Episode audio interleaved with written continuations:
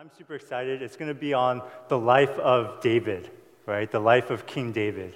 Um, and I think it's going to be really cool. Um, one thing that I, I want to make sure that we do, though, as we go into the life of David, um, is that I think there's two ways that you can look at his life, and as we read through it.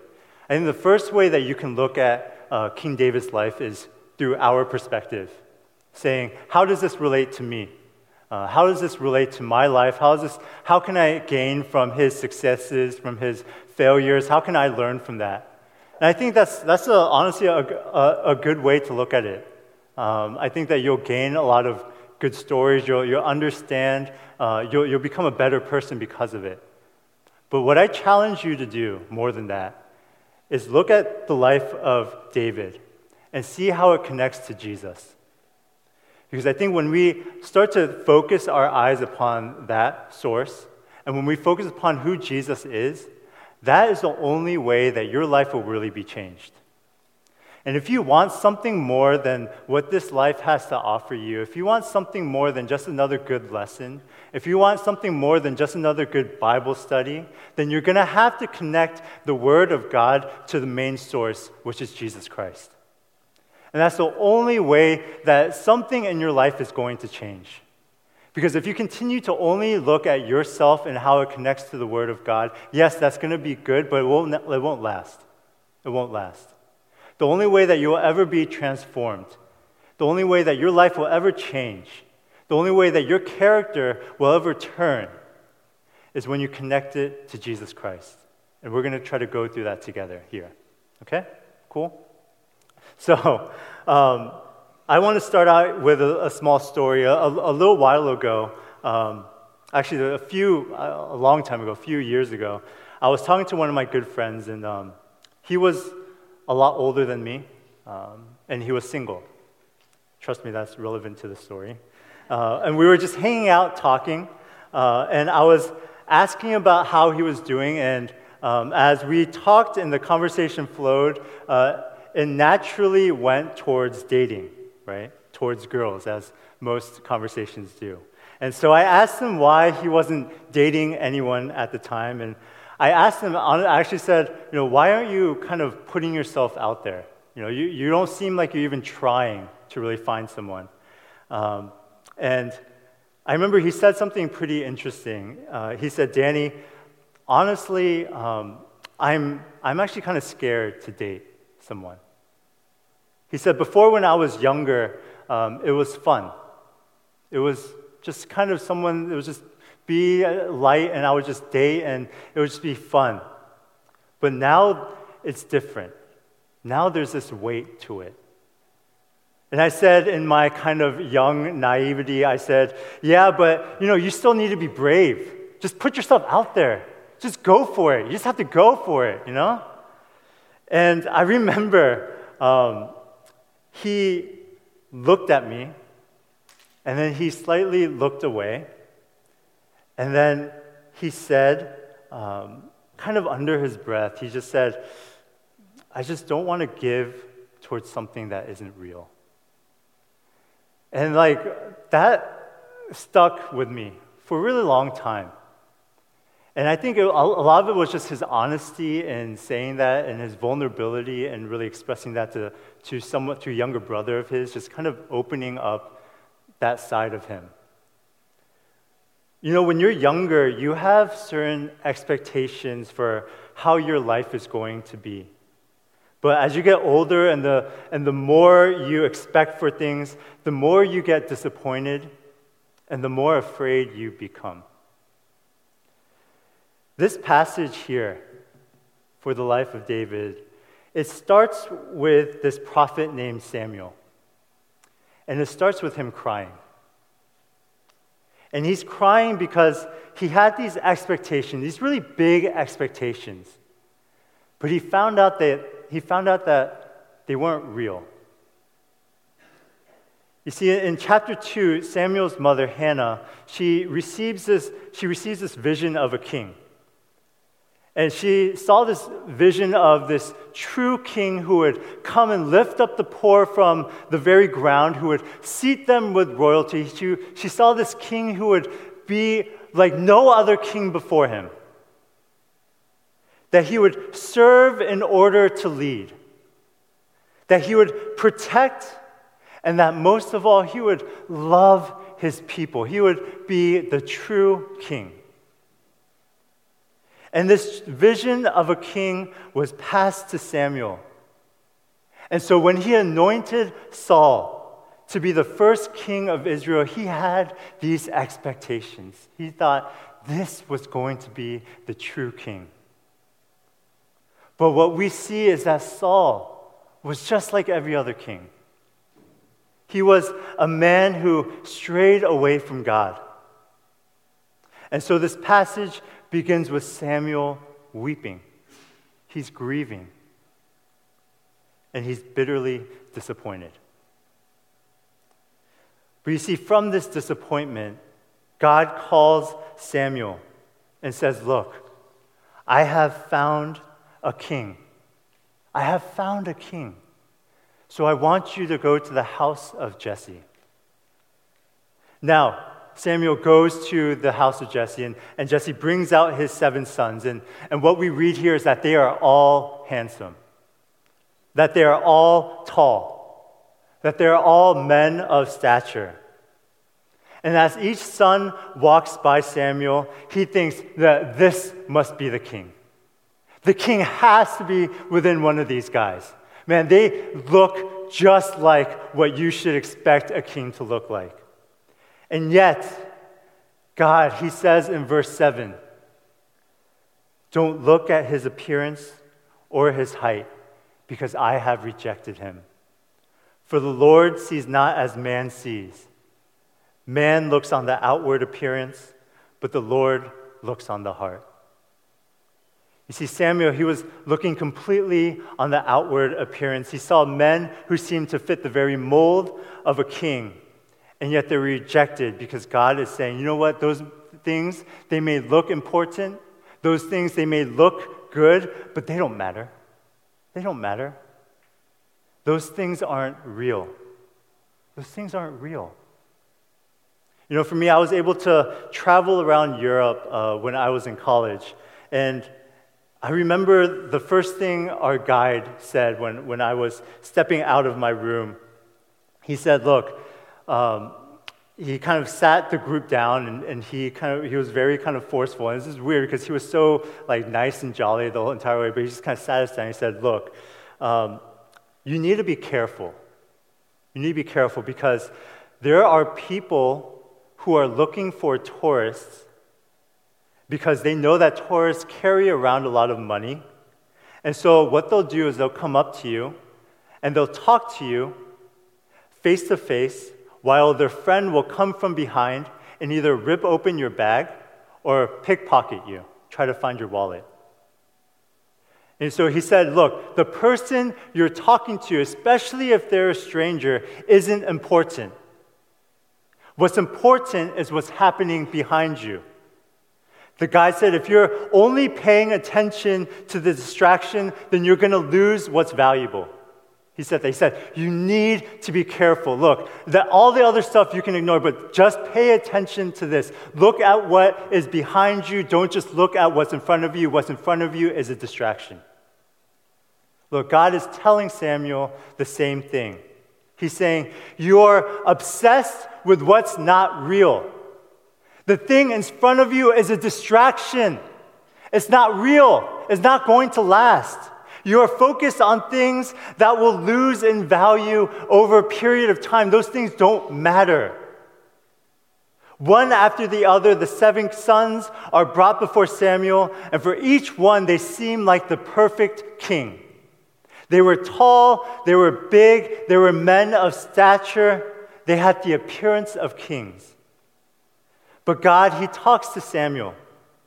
And He says, You are being fooled by the distraction in front of you. Those things aren't real.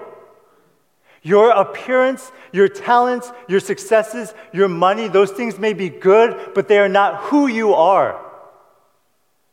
Those things are not real. You see, Samuel, what's real is the character of your heart. That is what's real. Our society is so absolutely fixated on appearance. In the 1940s, there was this famous experiment where there were uh, white and black children. They were asked to choose between a white doll and a black doll. And they said, the scientists said, choose which one is pretty or good. And if you need to, choose one that is ugly or bad. He gave these two options. The majority, almost all of the black and white children, said that the white, white doll was good, that the white doll was pretty, and that the black doll was ugly, that the black doll was bad. And, and for a lot of us, we can say, you know what, that happened in the 40s or whatever, that happened 50, 60 years ago. That's different now. Where you see they had the same exact experiment done in 2010. And what they found out was that the results were the exact same. The exact same. And how terrible must our society be? How twisted must the concept of appearance be that children are affected in that way? That the color of our skin determines so much about who we view, uh, how we view ourselves. We talked about community before and why a church is different, and yet, for so many of us, we still can't get past what we look like. We still can't get past the appearance, and we judge based upon what we can see in front of our eyes. You know, Martin Luther King Jr., he said in his famous speech, One day I hope that people won't be judged by the color of their skin, but by the content of their character. Do you know where he got that from? Do you realize that his source and understanding what that meant was from the Bible? That those words were directly lifted from this passage here. That God is saying this again and again to Samuel, that God is saying this again and again to the Christian people, that God is again and again saying that to each one of us. That your appearance does not matter, that the things that you can achieve, that your successes, your, your failures, your talents, your giftings are not what is important. Those things aren't real. What's real is the character of your heart. I mean, look at how strange our dating culture has become. We, for most of us, look at an app, and I'm not saying that's bad, no.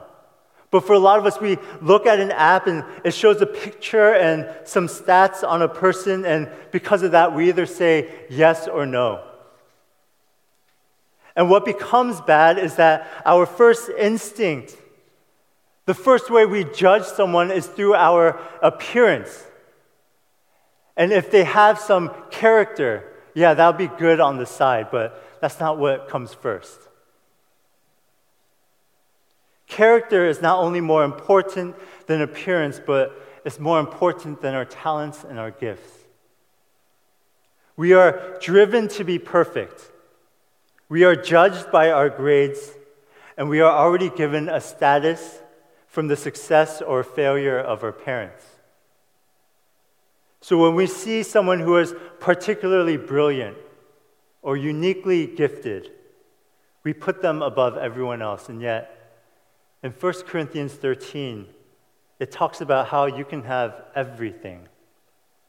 You can be the greatest preacher in the world, the greatest teacher to ever exist. You can have the voice of an angel.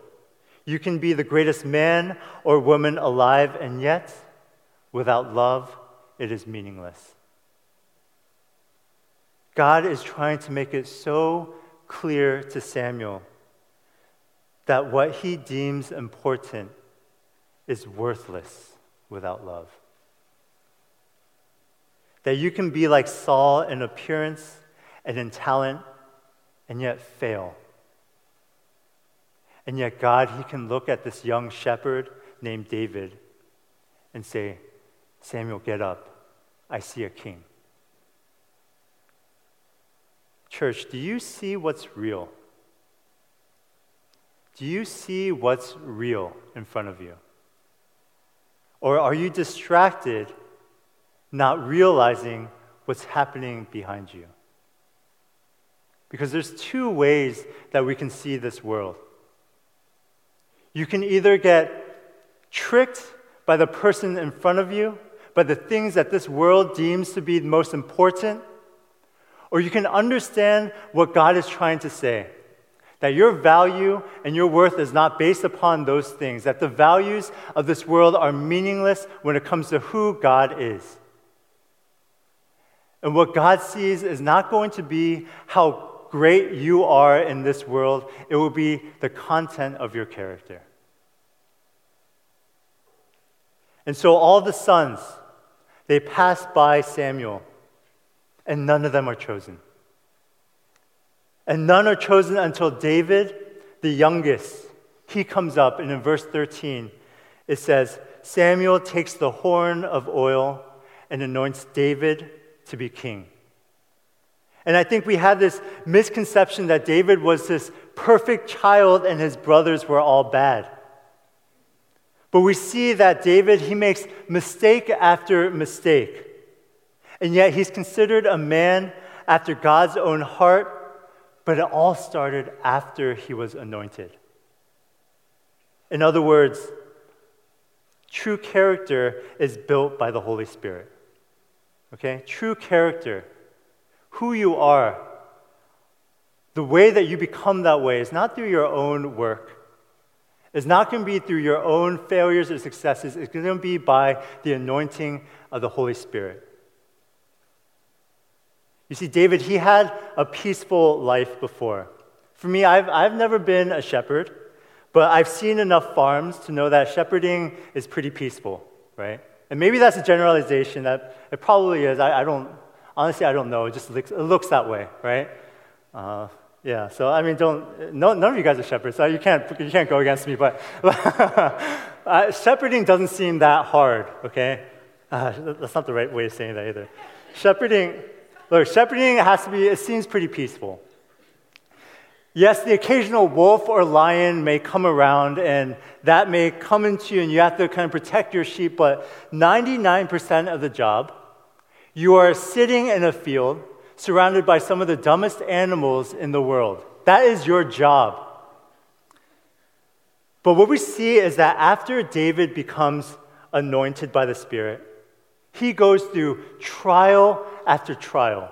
He goes through hardship after hardship. He fights giants. He runs for his life. He is tempted in every single way.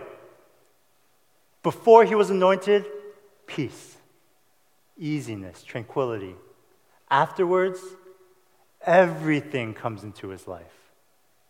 And you see, this isn't particular to only David. We see throughout the Bible that whenever the Holy Spirit comes down upon someone, their life becomes so much more difficult. They go to prison, they're sent into the wilderness, they face persecution. Why is that? Why is that? Look, we talked about what's real in your life. It's not your appearance or your talents or your success. The only real thing in your life is your character. God, He knows that. The Holy Spirit, it wants your character. The Holy Spirit wants you. It doesn't want anything else. And the way He builds it is through difficulties it's through hardships. Look, if your marriage has been rocky, would you want to go to a couple that's been completely perfect the whole time? Or would you want counsel from a couple that's experienced the highs and the very lows of what marriage is? If your child has a learning disability, would you go to a parent that has a naturally gifted child? Or would you seek advice from a parent who has a child that's experienced difficulties too? Difficult situations, they're caused by the brokenness in the world. They are. But the Holy Spirit is able to use that brokenness to build your character. This is why people go to seek counsel from the most broken of other people. Because your brokenness is what helps you counsel and enter into the feelings of someone else. It's only through your experiences of failures and successes. It's only through your experiences of going through all of the different things in life. It's only through going through temptation and the hardships and failing in life again and again that you're able to empathize with people that you have never been able to empathize with before. That is the only way that you will ever become truly mature in your faith. Look, and that's why it's difficult, but that's what godly character is. It's doing the right thing even when no one sees it. Godly character is giving to others before thinking of yourself. And godly character is what will bring you actual happiness. And it's ironic because we think that, man, if we can just have a better appearance, if we can just have more success in this world, man, that, that will bring me peace. That will bring me joy. But the only way that you will have peace is when you focus on your character. I think a lot of us can say at this point, you know what, I'm gonna, I'm gonna focus on my character now. I'm gonna focus on, um, you know, the, the, the inside of me. I'm gonna, I've been focusing too much on my appearance and on the, the other superficial stuff. So, you know what, Pastor Dan, I'm gonna, I'm gonna look at at what you said, the, the content of my character. And I'm going to really do my best to just do that. But what I want to warn you in that is that if you try to focus on your character that way, it will only be temporary. It's only going to be temporary. You may be better for a little bit, but it won't last. You know, I talked a few weeks ago, I don't know if you remember, but about how my actions were pretty similar before and after I was a Christian. But I can tell you with 100% certainty that I wasn't a Christian before I was in college. I can tell you that with 100% certainty. And the reason why I can be so sure is because my motivation before was wrong. I tried my best to do well because I was afraid to disappoint my parents. I was afraid of failing. I was afraid of not being good enough. That was my motivation before in coming to church, in worshiping God, in doing these different things. But when I experienced Jesus Christ, when I met him, my motivation stopped becoming fear and it started to become love and hope. I was just thankful that he would choose someone like me.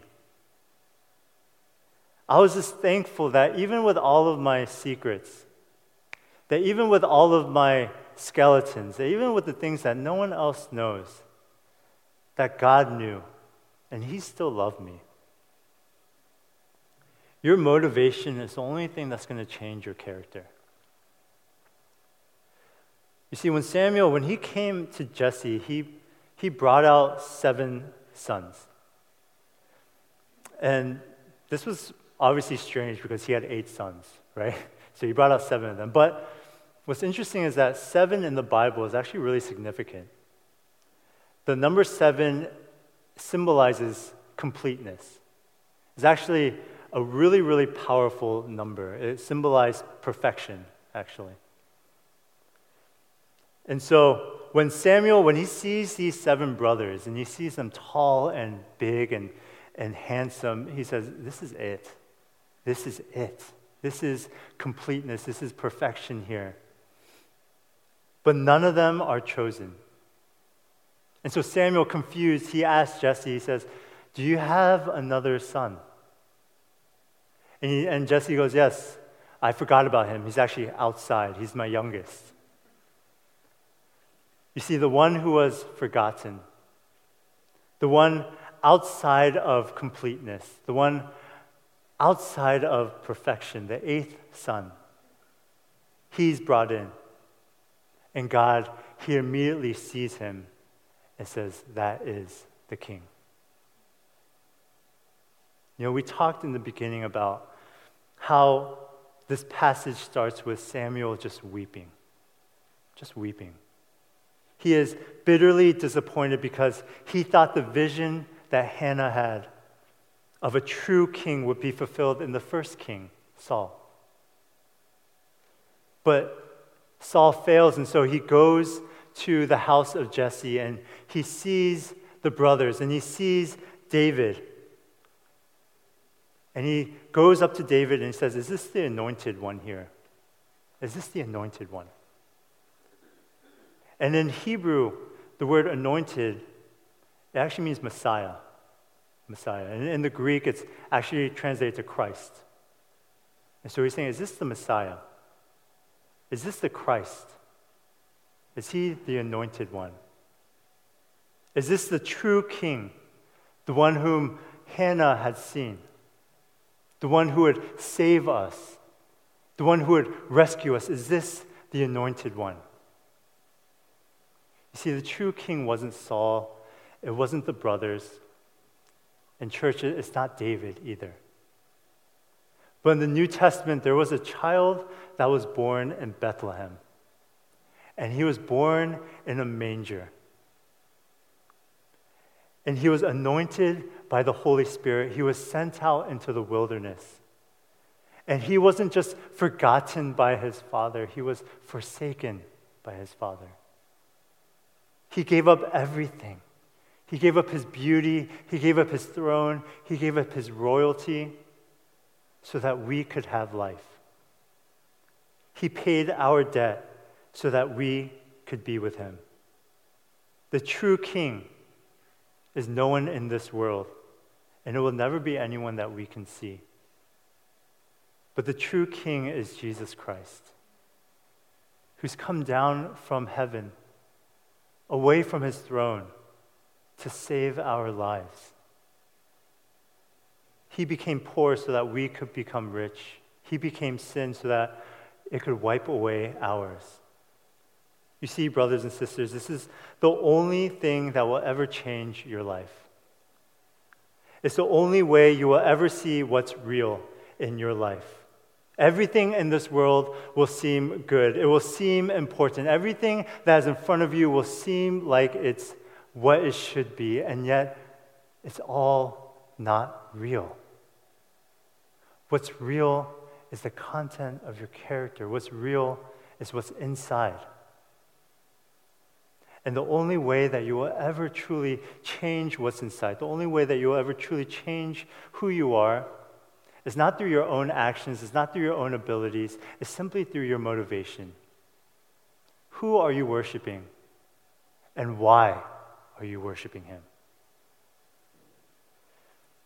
You know, we learned in our First Steps class that Shining Star has over 150 missionaries that we're supporting. For most of us, you know, we'll, we'll never see these men and women. We'll never hear their voice. We'll never touch their hand. And we'll probably never be able to meet them. These are men and women who have given up everything. But for most of them, they'll never be recognized. But you know what? That's okay.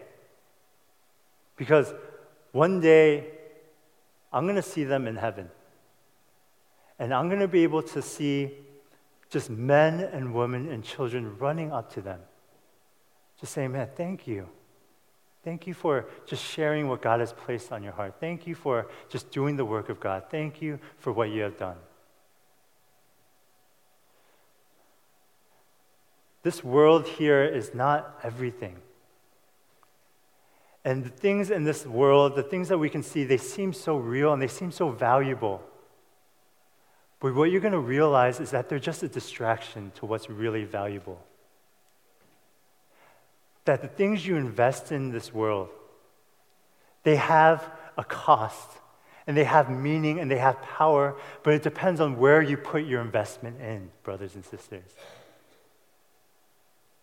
Look, trust in Him and your eyes will be open. The values of this world are the opposite of the values of God. And so just trust in the Lord, see what He has done in your life. And just say, God, thank you for all that you have done. I will trust in you. And so trust in the Lord, and the things that matter will become real, and the things that aren't will fall away. Let's pray.